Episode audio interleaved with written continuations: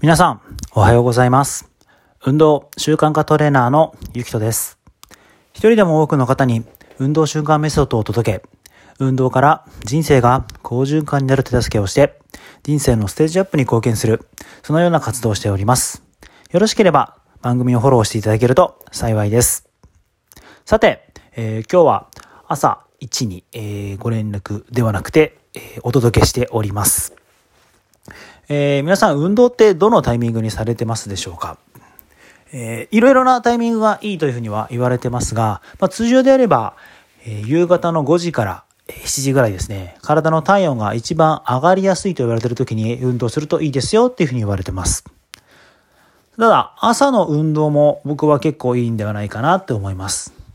えーなぜ朝の運動が良いかというと、適度な運動によってセロトニンというものが、えー体に出るようになりまして、そのセロトニンがだんだんだんだん体の中でえ変わってきてメラトニンになって、それが睡眠の誘発ホルモンになります。いわゆる運動をしっかりすることによって、体が眠りやすくなるという意味はシステムになってます。で、このセロトニンっていうのが朝の運動でとても出やすくなるというのが、えー言われております。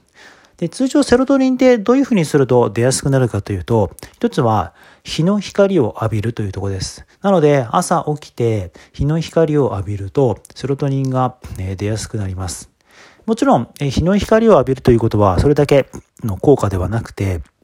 朝の、体の中で体内時計というのがありまして、それがリセットされるようになります。え1日のリズムは24時間。ただ人の、えリズムって25時間になっているので、この時間のリセットをするのに、え日の光を浴びるのがいいというふうに言われてます。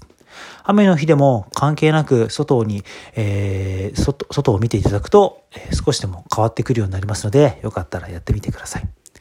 で、朝の運動ですね。随分脱線してしまいましたが、朝の運動は、ではどういうのがいいですかっていうところなんですけども、ここはあまりきつくないリズム運動がいいって言われてます。まあ一つはウォーキングでしたり、軽いランニングですね。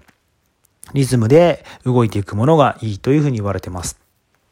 なので、朝のウォーキングってすごく、えー体にいいというのは、そういう意味ではない、いろいろな意味で、えー言われてるんではないかなというふうに思います。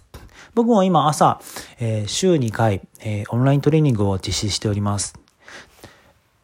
最初にスクワットやってから少し体の動かすようなトレーニングをしております。ちょっと息上がるようなきついのもあるかなというふうに思いますが、僕は少しこの息上がるようなトレーニングをすることによって体を目覚めさせる、えー血の循環をぐっと上げるっていうのは個人的には良いかなっていうふうに思ってます。もちろん、えー実証性があるないというのはではなく、多くの参加している方々が体が楽になったでしたり、その後の一日が活動的になったっていうような、えーお声をいただいておりますので、少なからず、えーいい効果が出ているんではないかなっていうふうに思ってます。